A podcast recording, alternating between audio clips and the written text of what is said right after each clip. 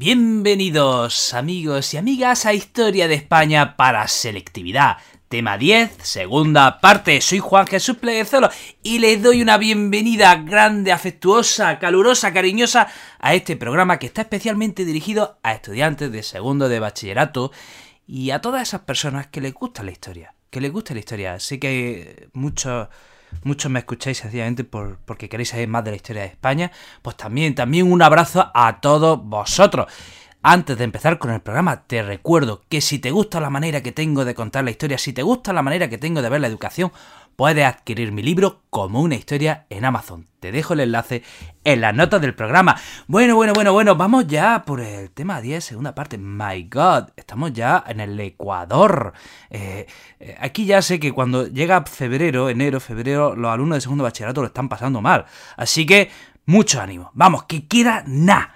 Vamos a hablar del carlismo, su ámbito geográfico, ideario y apoyos sociales. Eh, empecemos por el contexto y los orígenes. Miren, en Felipe V, en 1713, aprueba una ley que se llama la ley sálica. Y esta ley impedía reinar a las mujeres. Hasta entonces, las leyes de sucesión a la corona española se habían regido por un libro que se llama el libro de las siete partidas, de, que, data del siglo XIII. Entonces, esta ley sálica aprobada por Felipe V en 1713 prohíbe reinar a las mujeres. Y llegamos a 1789 y las Cortes de Carlos IV eh, votan su derogación. Votan su derogación, pero atención, esa votación, esa votación no fue promulgada.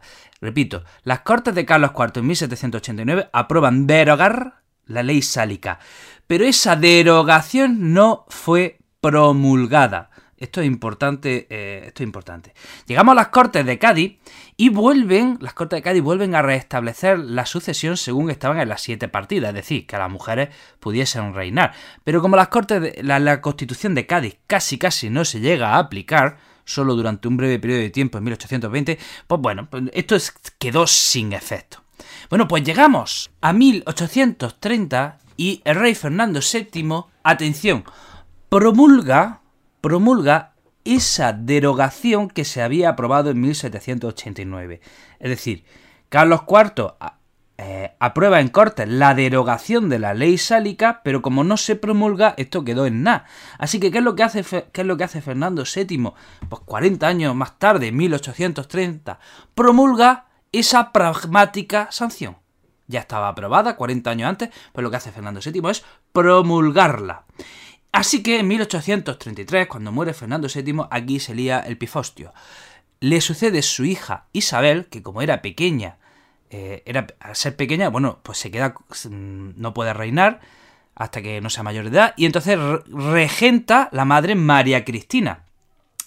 Y e inmediatamente el, hermano de Fernando VII, desde el mismo 1833, eh, reclama su derecho al trono el hermano de Fernando VII, Carlos María Isidro, dice que no, que la ley por ley le correspondía reinar a él y que ni pragmática sanción ni leche, que a él le toca reinar y que él es el rey y se llega a proclamar rey en el norte de España y ya empieza la guerra. Empieza la guerra entre los carlistas y el otro bando que podríamos llamar liberales o también isabelinos, según los libros de historia las denominaciones varían. Pero bueno, aquí empieza una guerra que es una guerra dinástica porque se está enfrentando los partidarios de la reina Isabel y los partidarios del el aspirante Carlos.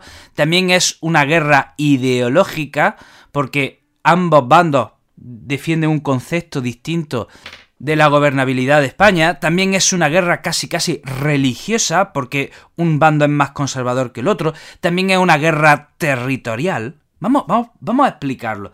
Vamos a hablar del carlismo en sí, eh, donde el carlismo tiene su apoyo especialmente en aquellas en aquellos territorios con tradiciones forales, es decir, en aquellos territorios con mayor autonomía.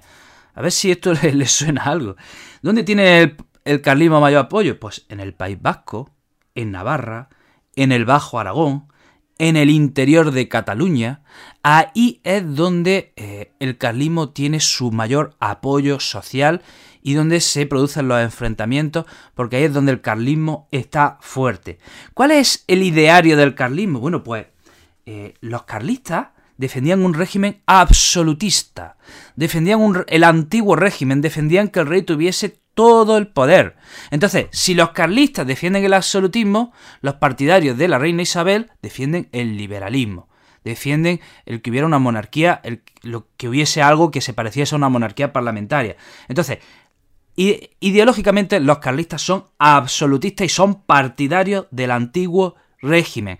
Pero es que en lo religioso también defienden una idea ultraconservadora de la religión, defienden un catolicismo mm, cerrado, un, catolicismo eh, fundamentalista. Ah, los libros de historia de España hablan de, ultramontano, un concepto ultramontano de la religión, es decir, es decir, una visión conservadora y tradicionalista. Eh, entonces, los, eh, los partidarios del otro bando no es que no fuesen católicos, pero defendían un concepto bastante más abierto y bastante más, más tolerante del catolicismo. Y ya para terminar, vamos a ver los apoyos sociales del carlismo. Bueno, ¿quiénes apoyan a, los carlistas? Bueno, pues lo apoyan los pequeños, los pequeños y medianos propietarios. Lo apoyan también los aristócratas. Lo apoya una parte del clero, un sector del ejército. Tiene un fuerte apoyo en el mundo rural. ¿Vale? Pues todos esos son los apoyos del carlismo. Bueno, hasta aquí, amigo y amiga, el programa de hoy. Espero que te sirva para probar. Ojalá, ojalá te sirva esto para, para sacar adelante tu estudio y tu segundo de bachillerato. Te recuerdo, si quieres charlas conmigo de historia de una manera más suave, más tranquila, más pausada, más lúdica, pásate por mi otro podcast de historia, Historia con el móvil. O si quieres estar al tanto de todos, los, todos mis proyectos, puedes seguirme en Instagram, el profesor inquieto, o en mi página de Facebook, Juan Jesús Pleguezolo. Te mando un fuerte abrazo, te deseo lo mejor y te espero en el próximo programa.